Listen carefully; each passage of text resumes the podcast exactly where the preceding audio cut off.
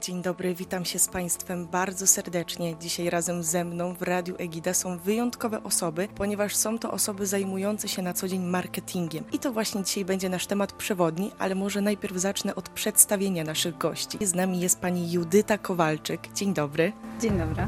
I pan Dariusz Jaszcz. Dzień dobry. Więc może zacznę już od pierwszego pytania odnośnie marketingu, bo wydaje mi się, że to jest temat, który interesuje wiele osób. I dokładnie na czym polega ten marketing? Czy jest to tylko działanie mające na celu sprzedaż, czy coś się więcej za tym kryje? Jeśli chodzi o taką perspektywę szerszego spojrzenia na działania marketingowe, to są wszystkie te działania, które mają prowadzić konsekwencji do albo zbudowania relacji ze społecznością, albo do wzmocnienia wizerunku, albo właśnie do tej naszej sprzedaży, ale jednocześnie też zaszczepić pewną ciekawość w odbiorcach. Co ty na to, Judyta? Tak, zgadzam się z tym, co powiedziałeś. E, Marketing e, nie wiąże się ściśle ze sprzedażą, Natomiast sprzedaż jest taką składową marketingu, tak? Najpierw wykonujemy wszelkie działania marketingowe, które mogą ułatwić docelowo tą sprzedaż. Więc wtedy to wszystko spójne tak naprawdę ma rację bytu i dobrego po prostu rozwoju. Czyli połączenie tego marketingu ze sprzedażą, nigdy oddzielnie. Jesteśmy już po maturach, więc na pewno słucha nas wiele młodych osób, które zastanawia się, jaką drogę wybrać, co warto robić i właśnie jak zacząć, aby działać w marketingu. Jeśli chodzi o działania w marketingu, no to na pewno warto być na bieżąco z tym, co się dzieje na świecie. Warto zaglądać w media społecznościowe, warto obserwować te trendy, które teraz gdzieś tam się kreują, bo marketing bardzo mocno się zmienia, ewoluuje, natomiast dobrze jest znać wszystkie takie tajniki też strategiczne, obserwować przede wszystkim media, nie? Mhm. Torku, Tak. mnie proszę. Jak, jak najbardziej tak, tutaj masz rację, a, ale też myślę, że to, do czego powinien zmierzać marketing, to wyczucie osób i taka empatia za tym idąca, czyli marketing to rzemiosło, to też właśnie znajomość narzędzi, metod, ale też umiejętność słuchania się w potrzeby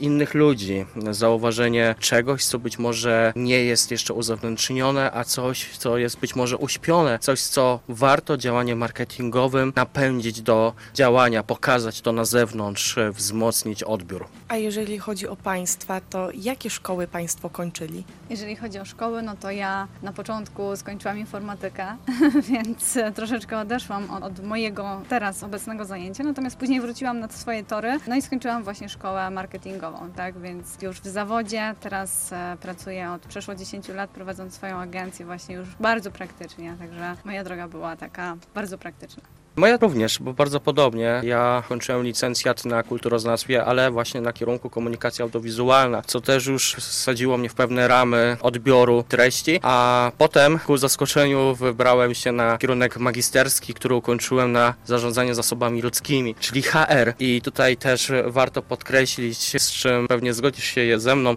że marketing to jedno, sprzedaż to drugie, ale jeszcze wokół tego mamy inne obszary, jak na przykład HR, który również wymaga wsparcia osób, które zajmują się, tak jak ty, konkretnie właśnie działaniami marketingowymi. No tak, no bardzo szeroką działką jest tak naprawdę marketing, tak?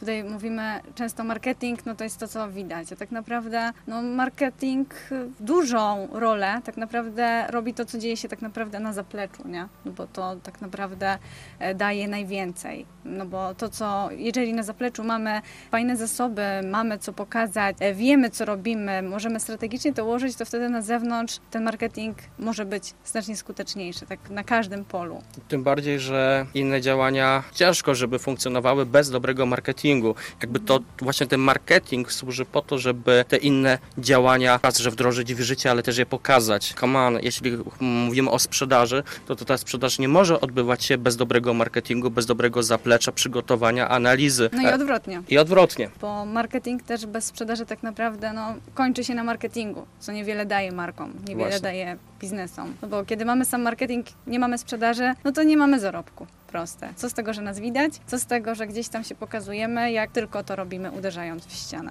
A czy właśnie jest popyt na osoby, które skończyły marketing na rynku pracy? No tak, myślę, że tak, to bardzo. Nawet powiedziałabym dziś, mimo tak dużej konkurencji, jest na pewno popyt na takie osoby, na pewno warto się specjalizować w danej dziedzinie. Ja na przykład specjalizuję się w psychologii brandingu i reklamy, więc no zauważam, jak bardzo ta dziedzina jest, ludzie się interesują tą dziedziną, więc zauważam taki tutaj trend, że warto się specjalizować w jednym, nie ogólnie w marketingu, ale w jakiejś działce na przykład marketingu. Świetnie powiedziałaś. Tu też chodzi o raz, że bycie kreatywnym, ale bycie też świadomym działań. I jeśli specjalizujemy się, tak jak wspomniałaś, w danym obszarze, to łatwiej jest nam być świadomym pewnych mechanizmów, metod, narzędzi, które tam funkcjonują. Co za tym idzie, możemy być skuteczniejsi. Czyli świetnie jakby podkreśliłaś tą rolę też bardzo ważną, że o ile marketing, samo słowo jest bardzo szerokie, tak warto wybrać sobie świadomie ścieżkę, po której się będzie szło razem ze z klientami, z partnerami biznesowymi, ale jednocześnie dzięki temu też uzupełniając czy wzmacniając swoje kompetencje. Bo nie możemy oczywiście pominąć faktu, że jeśli spotkamy na swojej drodze, tak jak my się spotkaliśmy, uzupełniając czy wzmacniając się swoimi kompetencjami, jesteśmy w stanie robić jeszcze lepszą pracę dla innych. Tak, no marketing na pewno warto wybrać sobie taką jedną drogę, być świadomym, co tutaj Darku powiedziałeś, być świadomym tego, co my chcemy, co nam gra tak naprawdę w serduchu, w duszy, co nas interesuje, bo cały czas ten marketing, to co robimy, będzie nam towarzyszyło przez całą drogę, więc warto dobrze zastanowić się, co chcemy, jakie też mamy cele, dopiero wtedy to uderzyć. Nie warto robić wszystkiego i nic. I teraz tak się uśmiechnąłem też e, pod nosem, bo wiecie, wyobraziłem sobie i poczułem to, że kiedy właśnie łączymy różne zasoby, tutaj mówimy choćby o tych zasobach ludzkich, tak jak my się połączyliśmy, to my zaczynamy ze sobą, jak słyszycie, rozmawiać i nasze tematy się nie kończą, bo my się w tym wszystkim uzupełniamy, ale jednocześnie rozumiemy się w tym i to jest świetne, że naszej prowadzącej nie dajemy dojść do słowa, ponieważ mamy tyle do powiedzenia razem, wspólnie i to jest fantastyczne. Tak, ale jeżeli już młoda osoba podejmie wybór, że chce iść właśnie w stronę marketingu, to czy musi mieć jakieś cechy charakteru, które ich wyróżnia właśnie na tle, żeby się dobrze spisać w tej dziedzinie? Hmm. Na pewno upartość. Mhm. Taka upartość, na pewno konsekwencja. No, trzeba mieć dobrą konsekwencję, żeby tutaj na tym rynku gdzieś tam się odnaleźć, żeby też móc dopiąć swego. Nie jest łatwo, ale warto. Jeśli warto. się chce, mhm. na pewno warto. Nie wszystko się opłaca, ale wszystko warto. Co, co nam w, w duszy gra przede wszystkim. Dokładnie tak, co nam w duszy gra i myślę, że taką też kolejną cechą jest bycie otwartym na mhm. nowe, ale też otwartość na to, co już było, czy zostało zapisane, tak żeby e, móc chwycić kontekst w szerszy sposób, zarówno od tej strony, która już powstała, jak również spojrzeć na to takim świeżym spojrzeniem. To też jest ważne w marketingu. Tak, taka umiejętność patrzenia obok, bycia tu i teraz, ale patrzenia również jako osoba, która stoi gdzieś tam obok. Słuchanie przede wszystkim, uważne słuchanie, bo dziś, mm, żeby być skutecznym marketingowcem, czy osobą ogólnie specjalistą w dziedzinie marketingu, na pewno bardzo ważna jest taka empatia i takie zrozumienie, co tutaj na początku chyba Darek już powiedział o tej empatii, więc ja tylko dopełnię, że właśnie uważne słuchanie, rozumienie potrzeb ułatwia nam, bo wiemy, co tak naprawdę ludzie oczekują, jakie są trendy, jak możemy dostosować swoją pracę. A tak naprawdę prowadząc marketing, działania marketingowe, robimy coś dla ludzi, więc w centrum zawsze jest drugi człowiek i musimy o tym pamiętać. I najskuteczniejsi marketingowcy, czy osoby, które zajmują się tym marketingiem, brandingiem, reklamą, najskuteczniejsi specjaliści to ci, którzy potrafią być ludzcy, którzy widzą po drugiej stronie właśnie tego człowieka i rozumieją go to jest skuteczność. Tak, to jest skuteczność i ta skuteczność też e, będzie wzmacniana w momencie, kiedy będziemy potrafili się ze sobą komunikować, rozmawiać, będąc otwartymi, a nie zamkniętymi na nowe, co przychodzi. Wydaje mi się, że też młode osoby muszą mieć takie natchnienie, żeby właśnie iść w kierunku marketingu. Czym jest LinkedIn i jaką rolę odgrywa on aktualnie na rynku pracy? To jest taki e, portal bardziej branżowy, e, podobny na przykład do Facebooka, czy do, może nie tyle Twittera, ale bardziej do Facebooka, który umożliwia nam budowanie relacji bardziej branżowych i bardziej tych kontaktów, które mogą w następstwie przełożyć się na konkretne realizacje czy na otrzymanie pracy, czyli budowanie swojego wizerunku w oparciu o wiarygodność, o przekazywanie wiedzy merytorycznej zwłaszcza, ale też tej empatycznej. A jak u Ciebie? Tak, no jeżeli chodzi o marketing, to na pewno LinkedIn jest bardzo dobrym miejscem. Tutaj porównałeś LinkedIna do Facebooka. Jest to platforma społecznościowa, jak najbardziej, natomiast Facebook jest taką bardziej, bym powiedziała, na stopie trochę prywatnej, takiej bardzo luźna platforma. Natomiast LinkedIn jest już stricte taka branżowa, bardzo profesjonalna, więc chcąc budować swój wizerunek, czy marki osobistej, czy marki firmy, marki produktu, warto jednak na tym LinkedInie być.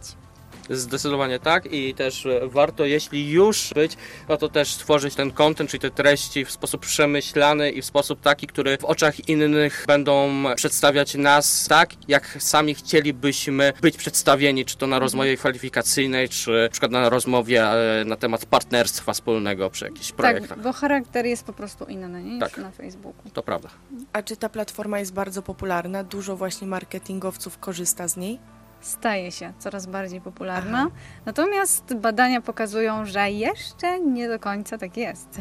Całkiem mało osób, całkiem mało marketingowców tam jeszcze w ogóle postuje, więc jak najbardziej jest tam miejsce. Jest miejsce na budowanie marki osobistej przede wszystkim, jako takiego marketingowcy, specjalisty w tej dziedzinie, więc polecam na pewno, jeśli ktoś chciałby zacząć, no to polecam od LinkedIna. Sama swoje doświadczenie ponad ośmioletnie budowania, skupienia się na Facebooku, swojej marki, no można powiedzieć troszeczkę za późno obudziłam się z LinkedInem, bo skupiłam się bardzo mocno na Facebooku i w rok e, prowadzenia LinkedIna e, zyskałam no, ponad ośmiokrotnie więcej niż na Facebooku przez 8 lat, więc mogę na własnym doświadczeniu powiedzieć, że warto jak już zacząć od tego LinkedIna w tej dziedzinie. Tak, jak, jak najbardziej, ale też pamiętajmy o tym, żeby nie bać się poprosić o referencje, czy o potwierdzenie umiejętności, czy o inne aktywności, które wzmacniają nasz wizerunek. I pamiętajmy też, pewnie zgodzisz się ze mną, to, że jeśli będziemy nastawieni też w taki sposób, powiedziałbym, docelowej sprzedaży, czyli ok, wchodzimy na LinkedIn i teraz wystarczy tylko tam być, żeby tylko i wyłącznie tą drogą sprzedawać, to też nie jest dobra koncepcja. To w ogóle nie jest dobra koncepcja. w ogóle nie jest to tak. Jakby LinkedIn e, buduje nasz wizerunek, nasz personal branding, to zwłaszcza, ale to jest narzędzie, które wzmacnia nas w oczach w momencie, w którym na przykład nasz klient potencjalny będzie decydować się na współpracę z nami. Przykładowo. Więc potraktujmy to narzędzie bardziej właśnie do wzmacniania wizerunku, niż jakby do finalizowania samej sprzedaży. Tak, i przede wszystkim słowo klucz relacje. Na LinkedInie warto budować relacje, przede wszystkim udzielać się w tematach, które nas interesują. E, Warto podglądać właśnie osoby, które robią to, co my chcemy robić, bądź to, co już robimy. Nawiązywać też z nimi relacje, bo fajne projekty czasem wychodzą. Dużo, naprawdę bardzo dużo otwiera się fajnych dróg, które mogą ułatwić znacznie rozwój na tej platformie. Tak, zdecydowanie tak, ale oczywiście też nie zapominajmy o tym, że warto crossować to nasze działanie. To znaczy, jeśli działamy na LinkedInie, to też działajmy na Instagramie, działajmy. Jeśli są tam nasi odbiorcy. Jeśli bo- oczywiście tak, no oczywiście tutaj też musimy wyjść z profilowania naszych odbiorców, czyli na początku musimy w wielkim uproszczeniu spytać się, kto, ki- kim jest nasz odbiorca, co myśli, jak czuje, pozyskuje wiadomości, informacje i tak dalej. Oczywiście tutaj jakby pełna zgoda z Judytą, mówiąc w takim bardzo dużym określeniu, znaczy w uproszczeniu, miałem tylko na myśli to, żeby nie skupiać czy nie fokusować się na tylko jednym medium, ale też jakby rozszerzać tę paletę o inne działania i nie zamykać się w takim pojęciu, że ok, jeśli tam jestem, to już nic innego, żadnych aktywności nie muszę się podejmować. Podejmujmy, ale oczywiście tak jak wspomniałaś, w sposób przemyślany i strategiczny. Też jeszcze słowo odnośnie tutaj platformy. Też nie dla każdego jest LinkedIn, bo na przykład zajmując się marketingiem to jest tak szeroka dziedzina, że na przykład nasi klienci mogą być powiedzmy stricte na Instagramie bądź stricte na Facebooku i LinkedIn będzie w tym momencie dla nas przepaleniem czasu, tak? E, Czy też budżetów, jeżeli gdzieś tam będzie reklama na tym.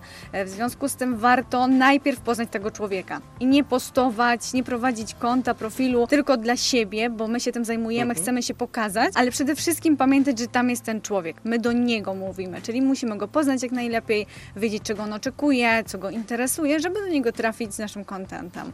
To jest to właśnie badanie potrzeb. Tak. To jest właśnie to znalezienie tej odpowiedzi, co naszego odbiorcy będzie najbardziej chwytać i w jaki sposób będziemy dla niego dostarczać treści. A jeżeli chodzi o firmy, to właśnie coraz częściej one się decydują na pomoc właśnie specjalistyczną w dziedzinie promocji. Jeżeli chodzi o firmę, to tak, decydują się bardzo często, ponieważ firmy no, często chcą sobie na przykład gdzieś tam, nie mają możliwości zatrudnienia całego działu marketingu. W związku z tym chętniej zlecają pewne rzeczy marketingowe na zewnątrz, a też zauważam taki trend po swoich klientach, że bardzo doceniają sobie, nawet jak już mają dział marketingu, doceniają sobie takie wsparcie z zewnątrz, takie spojrzenie zupełnie chłodnym, być może zupełnie nieprzesiąkniętym jeszcze tą firmą okiem. Na przykład ja mam takich klientów i bardzo często pracuję nad strategiami, nad identyfikacją, czy w ogóle nad strategią całej marki z taką firmą i nawet współpracuję z tymi zespołami marketingu tej firmy. Mam bardzo podobnie, może nie w takim pełnym obszarze działania jak, jak Judyta, bardziej w kierunku komunikacji, aczkolwiek ta Judyta odpowiedziała na to pytanie, wydaje mi się, w tak wyczerpujący sposób, że nic więcej dodać, nic więcej ująć. A czy jest jakaś firma, która na ten moment działa najlepiej pod względem promocji, jaką byście Państwo mieli wytypować? Promocji, zależy jakiej promocji, co tutaj chcemy, jakie, na, jak na to pytanie odpowiedzieć, no to możemy wielorako tak naprawdę, no bo czy to ma być e, identyfikacyjnie działa, marketingowo ogólnie, czy w jaki sposób? Może Pani Może dopełni? marketingowo ogólnie. Dobra, no to taka pierwsza firma, która przychodzi mi do głowy, o której często gdzieś tam jest głośno, nawet ostatnio case przerabialiśmy z zespołem, no to na pewno jest InPost. Bardzo fajnie marketingowo, jeżeli chodzi o całą identyfikację, komunikację, bardzo sprawny real-time marketing, bardzo szybko gdzieś tam za tymi trendami też podążają, znają bardzo dobrze swoich odbiorców, podążają za tym, żeby ich potrzeby na bieżąco gdzieś tam uzupełniać, bo marketing jest szeroki, więc to, co widzimy, to jest tylko szczypta, natomiast też od zaplecza, jak oni te paczkomaty swoje gdzieś tam stawiają, stale udogadniają klientom, nawet aplikacje, jakich działają, tak, to też widać, że tam gdzieś tam jest ten żart, coś tam się dzieje więcej. Tak, ale ja muszę tutaj też, myślę, połechtać wasze radio, Egida, które dynamicznie bardzo fajnie się rozwija. Tworzycie fajny, przemyślany content w sposób taki też ciekawy i angażujący odbiorców, bo to, co też jest ważne w marketingu, a co nie padło chyba z naszych ust jeszcze, to jest w pewien sposób umiejętność wciągnięcia społeczności, odbiorców w działanie, czyli budzenie w nich zaangażowania do działania. Czy to przez różnego typu wyzwania, czy to przez różnego typu memy, czy to przez różnego typu treści, które powodują chęć poznawania takiej marki i tak dalej. Jest nam naprawdę bardzo miło tutaj. Chciałam podziękować.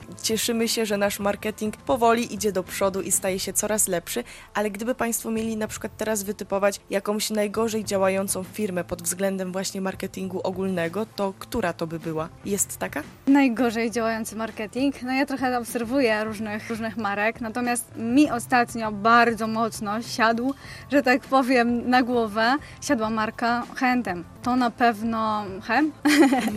tak, siadła mi na pewno tutaj, bo wielokrotnie potraktowała swoich odbiorców nie tak, jak powinna w moim odczuciu, gdzie no nie tylko też ta komunikacja, że tak powiem, wizualna, gdzie no potraktowali nie tak mężczyzn, jak powinno się, że na przykład była kampania faceci nie płaczą, bo nie muszą, nie proszą o pomoc, bo nie muszą, coś w tym stylu. To było w tamtym roku i bardzo mocno echem się odbiła, bardzo mocno.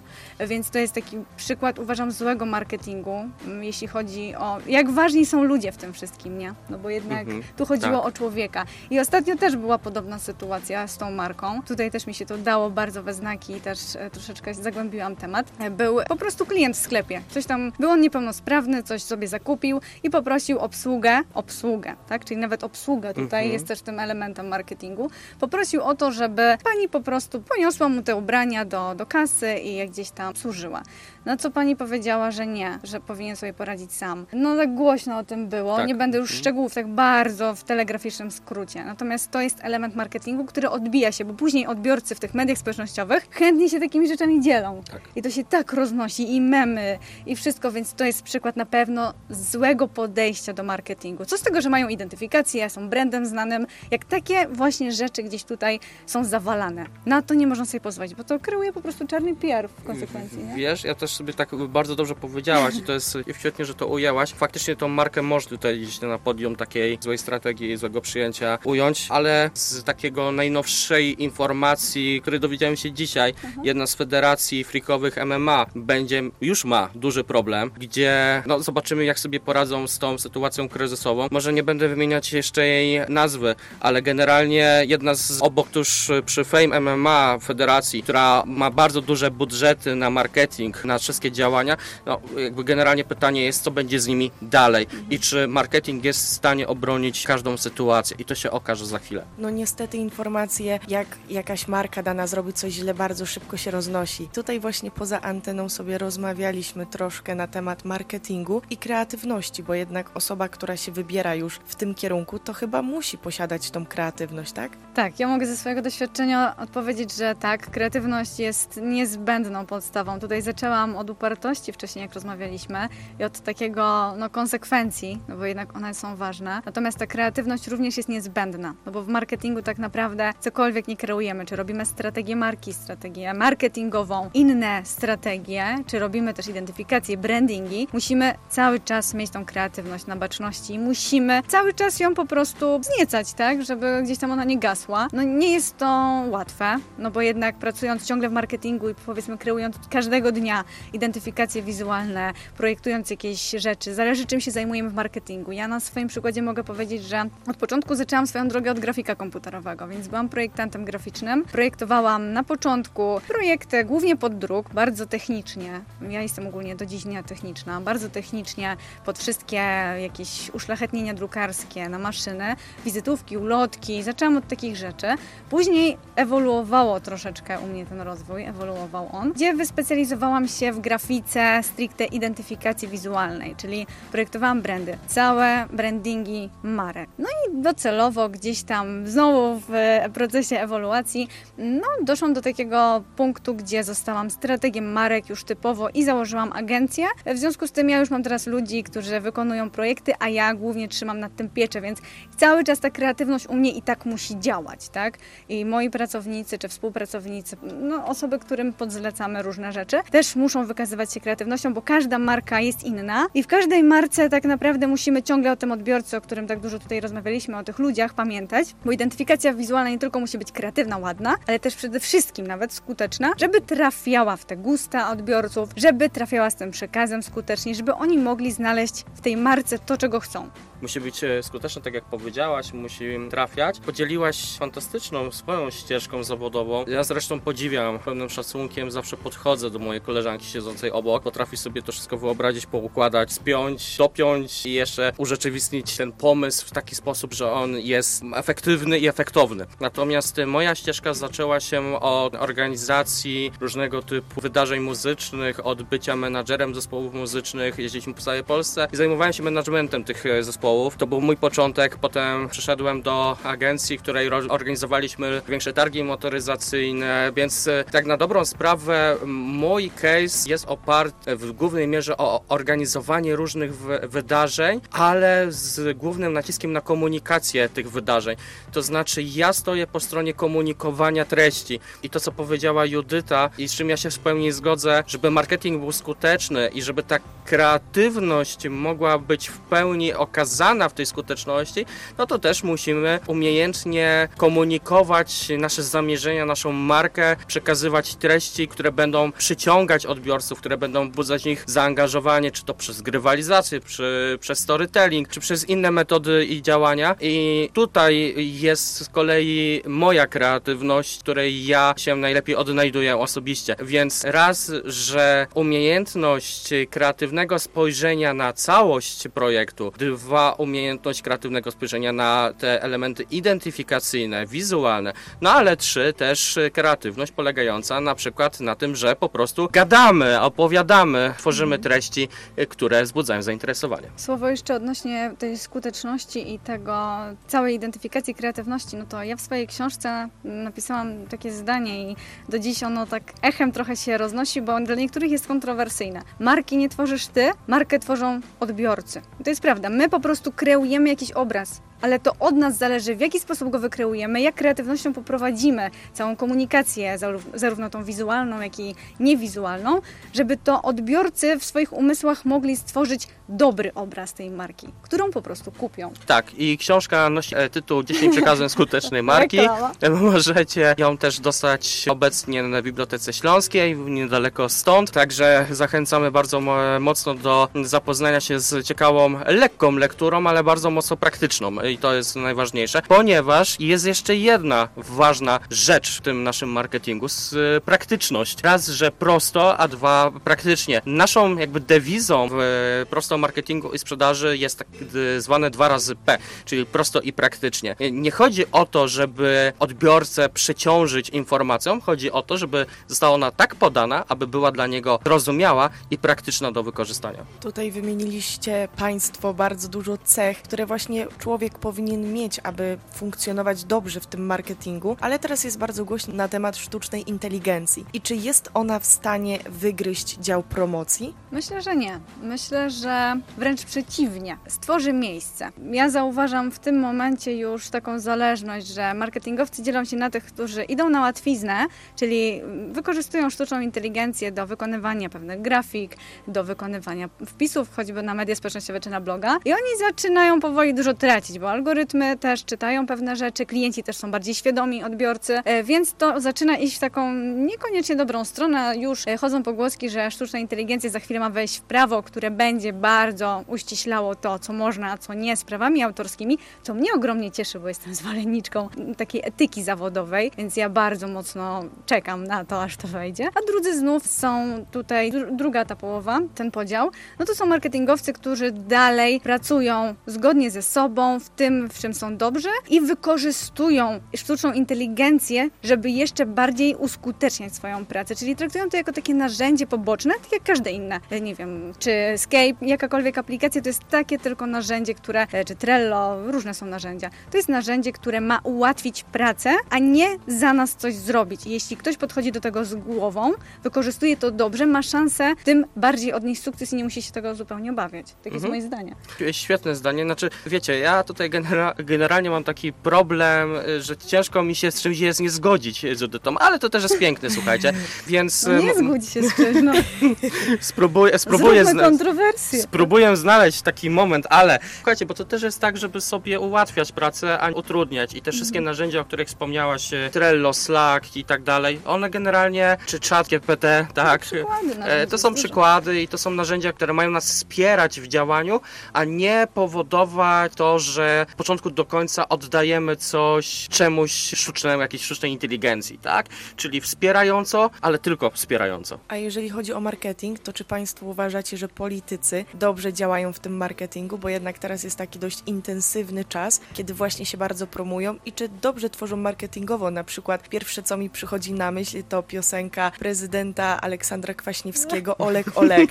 To też wydaje mi się, że taki ciekawy przykład tego całego marketingu. A mi przychodzi też na myśl taka piosenka Baranek zespołu Kult. A i też inne, e, prawda? Postawiali fabryki pełen wódki i tak dalej. Nie będziemy tutaj promować, to są słowa piosenki. Aczkolwiek faktycznie politycy e, są chyba mistrzami, jeśli chodzi o pewną manipulację. I tutaj nie bójmy się, myślę, tego słowa użyć. Generalnie chodzi o to, żeby się sprzedać polityce, a to, że prowadzą do tego różne drogi i nie każda z tych dróg jest y, drogą pozytywnego nastawienia i taką szczerą intencją, no to już trzeba sobie zadać pytanie, komu ufamy, a komu nie ufamy i czy jesteśmy w stanie oddzielić ten plew od, od głosu, tak? Ciężki temat podjęłaś. Judyta, może ty spróbujesz się podjąć. No jeżeli chodzi o politykę, no mówię, ja jestem osobą, która zawsze działa etycznie i też w swoim kontencie, w swoim przekazie marki uczę tego, zarówno swoich odbiorców, jak i klientów, ciągle gdzieś tam przekazuję tą etykę. Bądźcie autentyczni, etyczni, nie bądźcie dla wszystkich. To jest mój taki przekaz, o którym zawsze gdzieś tam trąbię. Tutaj polityka no, niestety w mojej ocenie jest bardzo nieetyczna pod względem właśnie manipulacji, tak? No bo tutaj jest coś takiego w psychologii jak perswazja. Jeśli używamy w marketingu perswazji, ale z głową i wiemy jak stosować pewne techniki, mamy tą umiejętność, powinniśmy to znać robiąc marketing, szczególnie tak jak ja zajmuję się psychologią głównie, więc znam różne mechanizmy psychologiczne i, różne tam e, koncepcje. Natomiast trzeba to wiedzieć jak to użyć, żeby zachęcić odbiorcę, żeby w sensie uderzyć do jego głowy w odpowiedzi odpowiedni sposób, a nie po to, żeby zmanipulować jego decyzją. Mówię często kontrowersyjnie, miało być kontrowersyjnie, więc ja zacznę, jeśli ty się ze mną zawsze zgadzasz. Mówię coś takiego, że, że tak naprawdę to, co my robimy i w jaki sposób to wszystko funkcjonuje, to naszym zadaniem niekoniecznie marki nie powinny uzależniać od siebie odbiorców. Odbiorcy powinni być mimo wszystko wolni, bo wszyscy stawiamy na to, dobra, jak najwięcej zaangażowania, róbmy wszystko, żeby jak największą publikę mieć, jak najwięcej ilość lajków, komentarzy. To nie o to chodzi. Nie możemy uzależniać też od siebie ludzi. Czasem marki zauważam, że stają się właśnie niebezpieczne jak w polityce, że manipulują i robią sobie taką rzeszę ludzi, którzy idą za tłumem. To się nawet nazywa wyznawców, nie? To Tak, to się nazywa moment. psychologia tłumu, Tak, tak, że psychologia. idziemy tam, gdzie idzie tłum, bo prawdopodobnie jak większość tam idzie, to tam jest dobrze, ale niekoniecznie jest, bo nie myślimy trzeźwo, tak? Więc warto tutaj jednak marki powinny iść naprzeciw i starać się w tym marketingu pokazywać, że nie musimy uzależniać, Jeś- jesteśmy na tyle skuteczni dobrzy, że nie musimy uzależniać od siebie odbiorców, ludzi, żeby oni chcieli z nami być, po prostu. Tak, bardzo dobre ujęcie tematu. Ja może tylko tak dodam, bo technik mamy dużo. Marketingowcy mnie za to nie lubią, nie? Od razu No, mówię.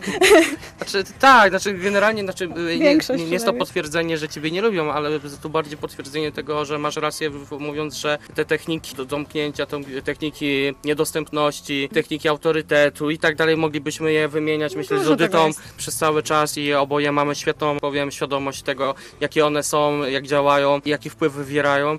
I słuchajcie, myślę, że taką ideą jest tworzenie marki dla człowieka, ale w taki sposób, w jaki sami chcielibyśmy być potraktowani. To znaczy postawmy się na miejscu naszego klienta, odbiorcy i odpowiedzmy sobie na, sami na pytanie, czy my się z tym czulibyśmy sami dobrze, nie? Czy ta marka, którą my tworzymy, tą komunikację, którą puszczamy na zewnątrz, jest taka, pod jaką naprawdę sami, szczerze podpisalibyśmy się i kiedy wstajemy rano, patrzymy w lustro, mówimy, jesteśmy ze sobą zgodni i czujemy się dobrze z tym, co robimy na co dzień. To myślę jest ważne. Ta autentyczność. Autentyczność. Ja mam tutaj do moich gości kolejne pytanie odnośnie marketingu szeptanego. Czy dalej on odgrywa taką ważną rolę? Tak, marketing rekomendacji, marketing tak zwany buzz marketing, najbardziej tak, tym bardziej, że no najbardziej ufamy czy wierzymy osobom, które znamy, czy które lubimy, zwłaszcza kiedy pochodzą z naszego środowiska bliskiego, tak? Często w oparciu o ich polecenie dokonujemy sami wyboru.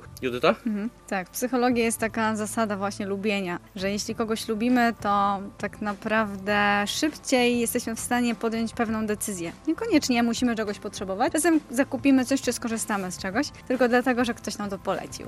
Więc jak najbardziej ta tutaj zasada tej rekomendacji, ten marketing szeptany odgrywa dużą rolę. Tym bardziej, że nawet są badania na to, że większość zleceń dzieje się za pośrednictwem poczty pantoflowej, czyli poleceń, e, rekomendacji i tak. Sama też to zauważam przede wszystkim u siebie, że łatwiej jest e, prowadzić marketing szeptany, gdzie to klienci polecają dalej, niż po prostu generować koszty na pozyskanie kolejnego klienta innymi drogami, innymi rodzajami marketingu. Dlatego też e, wykorzystanie mediów społecznościowych w odpowiedni sposób też jest ważne i też przekłada się na finalny efekt, gdyż kiedy będziemy umiejętnie prowadzić komunikację z naszymi odbiorcami, którzy na przykład będą pisać komentarze, e, my na te komentarze odpowiadać, będziemy też przychodzić na tą stronę bezpośredniego kontaktu z tymi osobami w sposób umiejętny, no to generalnie to się przekłada na ten efekt właśnie sprzedażowy, ale to wszystko zaczyna się od dobrego, właściwego marketingu. Czyli marketing szeptany to taka troszkę perswazja, tak? Troszkę tak, poniekąd można by powiedzieć, że tak, no bo jednak ktoś do czegoś nakłania. Aczkolwiek nie jest to manipulacja, bo nie manipuluje kimś, żeby tylko uzyskać jakąś korzyść majątkową czy jakąkolwiek inną. Jest to element perswazji, tak, tak, jest to element perswazji. Tak, i właśnie dlatego też konstruuje się w odpowiedni sposób slogany, hasła reklamowe, po to, żeby właśnie być w tym miejscu, w którym chcemy przekazać informacje naszemu uczestnikowi, ale i teraz uwaga, bardzo ważne myślę słowo dla nas obojga, etycznie. W marketingu, w reklamie. Każde słowo ma znaczenie. Każde słowo ma znaczenie, ale też każde słowo musi być etycznie, nie? Czyli musimy mieć etyczne podejście do tego. To właśnie to, o czym ty powiedziałaś przed chwilą, nie manipulacja. Może trochę perswazji tak, no bo faktycznie jest to przekonywanie kogoś do czegoś, ale nie... Czasem nieświadomie, ale jest Tak. to na poziomie gdzieś tam tej etyczności. Tak, świadomości. Tak. Mhm. A czy znają Państwo jakieś największe wtopy PR-u, jeżeli byśmy mówili o takich niepowodzeniach, które są dość często spotykane jednak? PR. No to może to polityka. Dobrze wybrnęłaś. Darek? E, Może coś? polityka. No co, ciężkie pytanie zadałaś się tak naprawdę, wiesz, jakby... W... O, był taki, taka osoba, dziennikarz, która innych y, na wizji oskarżyła o brudny stół na przykład, nie? Wszyscy kojarzymy, znamy PR-owo, no nie, zag- nie, nie zagrało dobrze, ale też chyba nie wyciągajmy tego na wierzch po raz setny. Wiesz, takich przykładów pewnie jest, tylko czy my chcemy... A ciężko tak no. przytoczyć e, przykład od razu z głowy, Mhm. natomiast wiele jest takich firm, które no marketingową przeważnie tutaj zauważam marki osobiste, nie? Mhm, Potrafią tak. bardzo e, gdzieś tam po głowie dostać e, czarnym PR-em, właśnie działając przede wszystkim nieetycznie, no bo jednak jeśli odbiorcy w pewnym momencie zobaczą albo wyczują jakieś komunikaty, ktoś czasem naprawdę używa nawet wulgaryzmów czy jakichś słów, no ludzie tego nie lubią, nie lubią, lubią niby kontrowersje, bo bardzo się w to angażują emocjonalnie, natomiast nie do końca, o ile to się roznosi, jest fajne dla, można powiedzieć, chorego marketingu, nazwę to wprost, kolokwialnie mówiąc, jest ok, tak dla marketingu zdrowego i dla ludzi, którzy faktycznie są odbiorcami danych marek, firm, no to już nie, no bo my nie chcemy być obrażani, nie chcemy czuć się tak, jak być może ktoś się poczuł. I marki osobiste często zauważam to popełniają, wprowadzając taki trochę zamęt, zamieszanie, być może obrażają kogoś. Bardzo często, ciężko Mhm. taki jeden przykład, bo tego jest naprawdę sporo. Tutaj bardzo ciekawie i dobrze jakby na, na wierzch wyciągnęłaś te, tak zwany Mhm. tego ambasadora, czyli tą osobę, która często pracuje w konkretnej firmie, która tworzy treści, tworzy ten marketing tej firmy u siebie na swoim własnym profilu albo na profilu marki, na page'u. Często firmy boją się dopuszczać ten głos pracowników właśnie po to, żeby nie wywołać kontrowersji i to jest dobre i złe. Złe, dlatego że najlepszym ambasadorem może być pracownik firmy, ale to jest też pytanie, w jaki sposób ten pracownik będzie działać na firmę, czy korzystnie, czy niekorzystnie. Ogólnie ludzka twarz. No bo Ludzka jeśli twarz. budujemy, nawet firma prowadzi markę, zawsze za tą firmą stoi jakiś człowiek, nie? E, No i w momencie, kiedy coś się dzieje, no to kto odpowiada? Nie firma, nie slogan, nie logo, Mhm, tylko człowiek. człowiek. W związku z tym największe kontrowersje, zauważam, popełniają właśnie marki osobiste. Nieważne, czy to są marki takie pojedyncze osobiste, czy właśnie marka, która wychodzi z marki firmy i jest jakąś twarzą tej, tej właśnie firmy, bo sama marka nie jest w stanie stworzyć jakiejś tam właśnie kontrowersji, nie jest w stanie nawet sobie zrobić czarnego PR-u. To ludzie mogą zrobić. Natomiast jeśli zrobią nawet ludzie czarny PR firmie, w pewnym momencie jest w stanie to wszystko gdzieś tam się zatrzymać, zakryć. Natomiast człowieka nigdy nie zapomnimy. Jak on już coś tutaj zmajstruje, no to ciężko nam zapomnieć tą twarz. Dlatego tak jest ważne jest też to, żeby dobrze opracować sobie tak zwane employee advocacy w firmie, po to, żeby właśnie każdy miał świadomość, dokąd cały zespół i cała firma zmierza, jaką ma misję i co chce Tak, przekazać dobrą na zewnątrz. strategię. Jeśli chcemy Tak. uniknąć czarnego PR-u, warto mieć dobrą strategię. W mniejszych firmach warto ją mieć, w większych również, tak jak tutaj Darek wspomniał o tym employee. Warto mieć to zrobione, ponieważ wtedy wszyscy mówimy jednym głosem, idziemy w jednym kierunku, mamy jeden cel i wiemy, co można zrobić, co jest etyczne, co nie. Natomiast kiedy każdy sam sobie, no to różnie się dzieje. Tak, dokładnie. I o tym też opowiadamy na naszych szkoleniach, warsztatach i to, Judyta, pewnie się ty teraz ze mną zgodzisz. No nie wiem. E, Spróbujmy, podejdźmy do tematu. Voice tone marki, czyli marka może w zabawny sposób, na przykład w zabawny sposób, się jakby dobrane pod markę, ale może być przykład marki, która wypowiada się w zabawny sposób, ale jednocześnie okazuje wsparcie, zaangażowanie w jak najwyższą jakość dla swoich klientów, odbiorców i to wtedy też jest ok, więc to wszystko zależy e, od podejścia, ale to wszystko ważne, żeby było oparte na zdrowych wartościach, na wspólnej misji i na tej etyczności. Są marki, które m, powiedzmy prowadzą swoją komunikację stricte wulgarnie, stricte żartobliwie, stricte nawet nagością się posługują i też mają dobry PR. To nie chodzi o to, tak? Mhm. Chodzi o, tą, o tych odbiorców. Tak. Czy oni to akceptują? Czy to jest dla nich ok? Jeśli nie, no to nie. A jeżeli ktoś już popełni tak zwaną wtopę, to jakie działania najlepiej podjąć właśnie przy sytuacjach kryzysowych w sprawie wizerunku? Przede wszystkim w sposób przemyślany, w sposób wcześniej też przygotowany. To też chodzi w, marketingu o to, żeby mieć plan e, awaryjny, ale też żeby mieć e, to szersze spojrzenie, co w momencie, w którym właśnie na przykład przyjdzie do nas e, kryzys. W jaki sposób do tej pory zbudowaliśmy naszą społeczność, w jaki sposób ona reaguje na konkretne działania. Stąd też bardzo ważne, to Judyta się w tym mega specjalizuje, więc tutaj też oddam jej głos w takim bardzo mocno strategicznym założeniu, ale właśnie w oparciu o tą psychologię społeczności i marki jednocześnie. Co za tym idzie, kiedy będziemy potrafili strategicznie podejść do zarządzania marką, ale też poprzez to analizowanie jej działań na bieżąco, będziemy potrafili reagować na działania również te kryzysowe. Jest coś takiego jak zarządzanie marką, ale też zarządzanie kryzysem w marce. Tak. W związku z tym, jeśli już jest jakiś kryzys PR-owy, kryzys marki ogólnie, no to przede wszystkim mówimy tu ciągle o ludziach, że ten człowiek jest w centrum i cały czas przez całą drogę marketingu, brandingu, reklamy skupiamy się na nim. I tutaj też skupiamy się na nim. Przede wszystkim nie warto uciekać. Większość firm popełnia jeden zasadniczy błąd.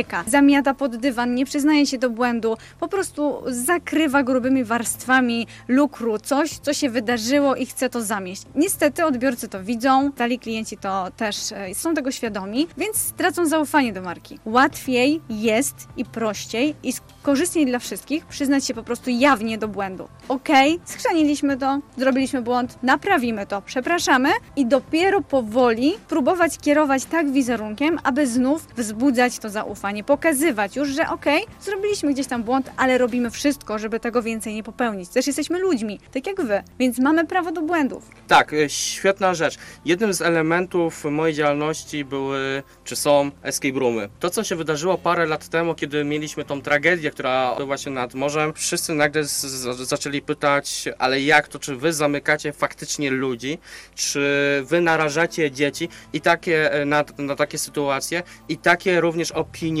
jednogwiazdkowe na przykład na Google do mnie również przychodziły. Ja stanąłem przed realną sytuacją kryzysową, e, w której musiałem poradzić sobie z przekazaniem informacji na zewnątrz, że nie mogę brać odpowiedzialności za innych, mogę brać odpowiedzialność za siebie samego, ale potrzebowałem tego dowodu słuszności, takiego społecznego, tak? Czyli to jest kolejna technika, mhm. ale w tym momencie bardzo, że tak powiem, warto wykorzystania. Kiedy miałem dokumenty z, od komendanta straży pożarnej, przykładowo, kiedy mogłem pokazać inne opinie wcześniejszych klientów i powiedzieć, ok, istniejemy już 4 lata czy 5 lat na rynku, mamy wszystkie zezwolenia, mamy dobre opinie, mamy zdjęcia, które pokazują, że jest u nas bezpiecznie, więc okej, okay, jakby moja marka również wzięła na siebie pewnego rodzaju odpowiedzialność, powiedzenie okej, okay, wiemy, że możecie się bać, że wy jako nasi klienci możecie odczuwać pewną, pewnego rodzaju strach, obawę przed przyjściem do nas, korzystania z naszej usługi, ale jesteśmy po to, żeby pokazać wam, że jest u nas bezpiecznie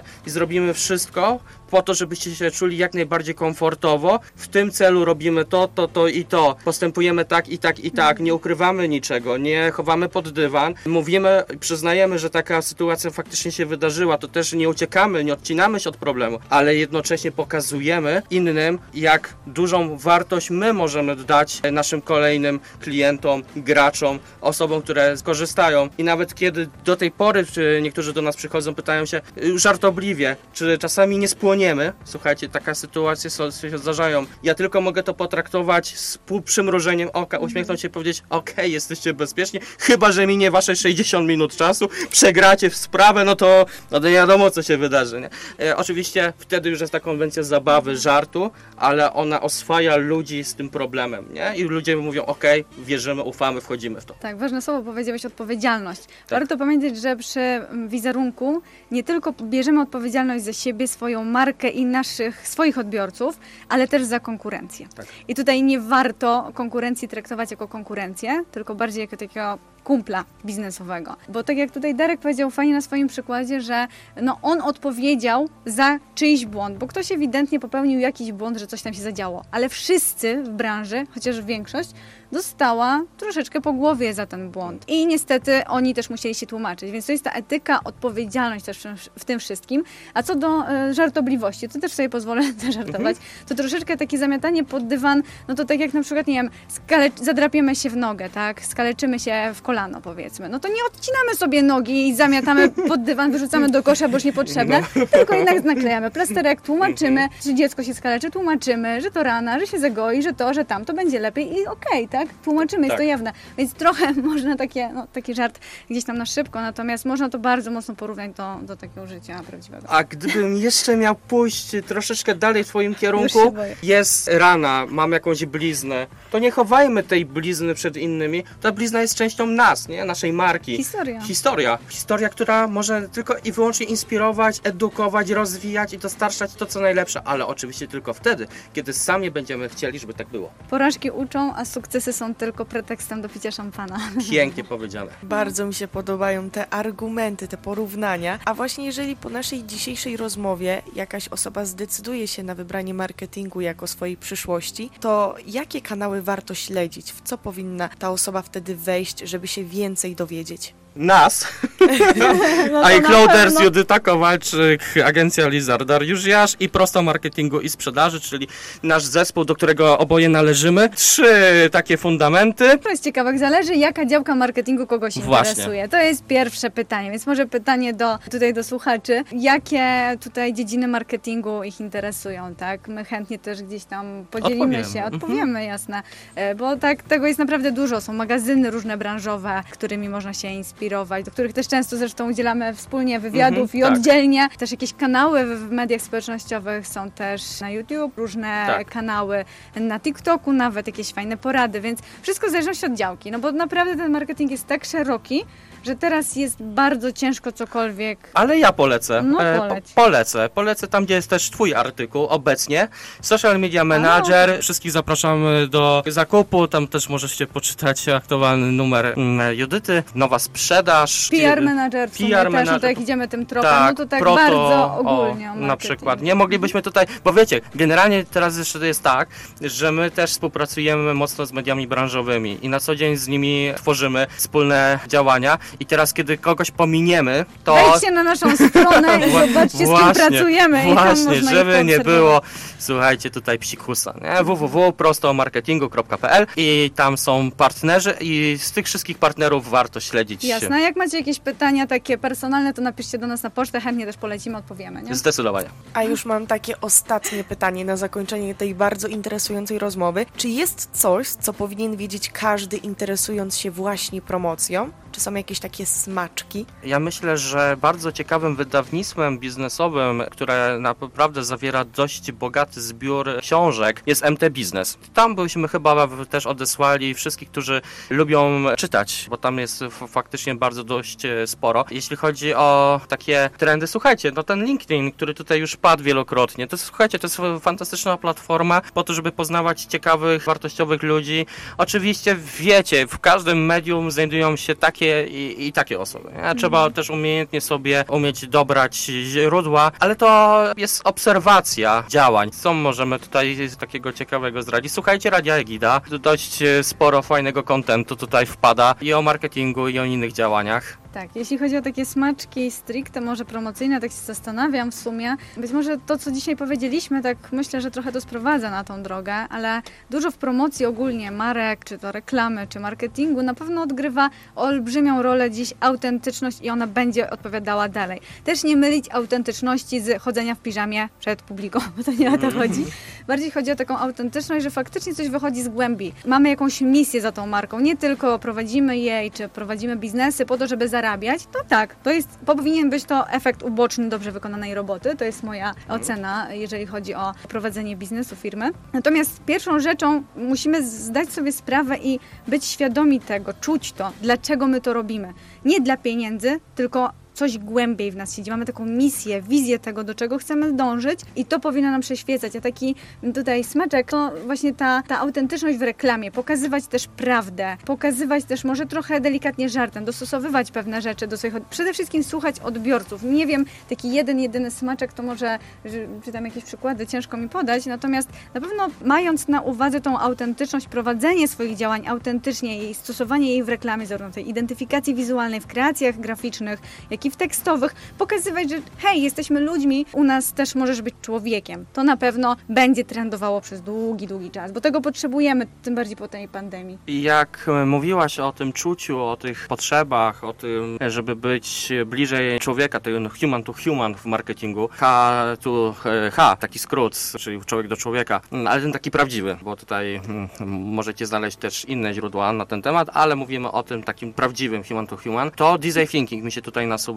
czyli właśnie ta umiejętność badania potrzeb, dwa, otwartość na generowanie pomysłów i na współpracę zespołową i to jest bardzo, myślę, istotne, że to, co będzie szło za każdym trendem i za każdą ciekawostką, jest umiejętność synergii pomiędzy z różnymi zespołami, na przykład marketingu i sprzedaży, sprzedaży i marketingu. Tak, żeby nie budować ścian, a pomosty pomiędzy jednym i drugim, żeby umiejętnie podchodzić do wspólnego tworzenia i kreowania działań marketingowych, jak i sprzedażowych. Tak jeszcze przyszło mi do głowy, bo w zależności od tego, jaką markę prowadzimy, czy to jednoosobowa marka, powiedzmy osobista, czy marka jakaś firmy większej, produktu, wtedy tutaj możemy sobie różne działania strategicznie ułożyć. Natomiast jeśli prowadzimy markę osobistą, no ja prowadzę i markę osobistą, i markę firmy, więc powiem na przykładzie marki osobistej. Na przykład ja ostatnio zrobiłam taki poradnik, jak być autentycznym w mediach społecznościowych, tak? Autentyczność w mediach społecznościowych, gdzie zaprosiłam swoją konkurencję, największą konkurencję, żeby wypowiedzieli się w formie ekspertów, tutaj e, jako eksperci z mojej dziedziny, jakie mają zdanie na ten temat. I okazało się, że wszyscy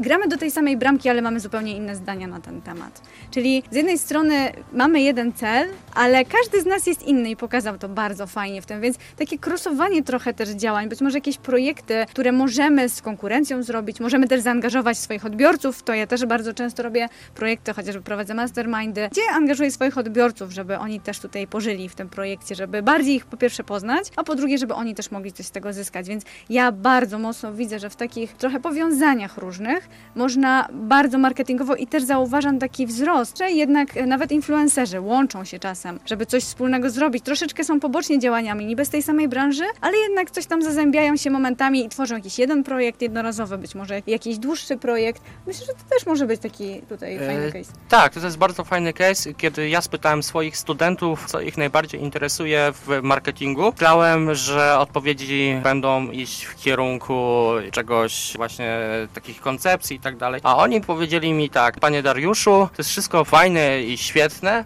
ale my zaczynamy być bar coraz bardziej świadomi tych wszystkich technik, narzędzi, metod wykorzystywanych w reklamie, w marketingu. I my chcielibyśmy, żeby to było bardziej ludzkie. Czyli to, od czego zaczęła Dyta, na czym ja myślę zakończę, żeby to właśnie było bardziej ludzkie, bardziej życiowe, żeby to było oparte na relacjach, na emocjach, ale tych prawdziwych, na tej empatii, zrozumieniu, na tym umiejętnym badaniu potrzeb. I słuchajcie, taki tutaj Judyta fajny case'y poddawała, to ja też jeszcze jednym się swoim ostatnim podzielę, kiedy do mnie na przykład przyjeżdża zespół, gdzie na przykład jednym z elementów jest integracja. Te osoby często się ze sobą wszystkie nie znają i one się poznają i nagle okazuje się, że te osoby, które się ze sobą poznają, potrafią tworzyć fantastyczne, fajne rzeczy, współpracować ze sobą, pomagać sobie i zaufać. To jest jeszcze jedna ważna rzecz. Potrafią sobie, słuchajcie, zaufać. To nie budujemy ściany, tu osoby zaczynają pytać siebie wzajemnie o zasoby, o talenty, talenty, o umiejętności, o tym, w jaki sposób mogą je ze sobą połączyć, po to, żeby powstał wspólny efekt, tak jak w każdym innym działaniu. Ładnie zakończyłeś, ja tylko jedną rzecz dodam, bo tutaj powiedziałeś, że zadałeś pytanie studentom. Tak żartobliwie na koniec, powiem Ci, że ryzykownie, bo ja zadałam pytanie dzieciom, czego oczekują, to zapytali, kiedy Pani skończy gadać, chcemy oglądać bajkę.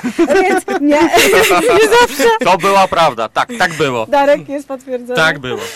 Ja bym chciała Państwu bardzo serdecznie podziękować podziękować za tą super rozmowę, która na pewno przyniosła wiele ciekawych informacji dla młodych osób albo dla osób, które po prostu chciałyby się czegoś więcej dowiedzieć na temat marketingu. Zauważyłam, że jest to temat bardzo rozległy, więc można by było gadać godzinami, żeby zahaczyć troszeczkę o każdą dziedzinę. Także jeszcze raz bardzo dziękuję. Ja tylko chciałem jedno słowo ostatnie powiedzieć. Słuchajcie, nie obawiajcie się momentu, w którym wydaje wam się, że jesteście zbyt małą na przykład marką, albo że zbyt macie mało, nie wiem, społeczności wokół siebie, a chcecie i tworzycie coś swojego. Słuchajcie, to jest kwestia czasu, ale też nie zawsze to, co Judyta pięknego powiedziała. I pamiętajcie o tym, że nie zawsze chodzi o to, żeby mieć tysiąc lajków, czy 10 tysięcy lajków, ale czasami warto mieć ich połowę mniej, ale z zysku tego finalnego możecie mieć o połowę więcej, bo to właśnie ta połowa was kupi i uwierzy w to, co robicie. I jeszcze, to w takim razie ja też jeszcze dokończę. Okej. Ostatnio zadano mi pytanie, co ja bym sobie powiedziała na początku swojej drogi.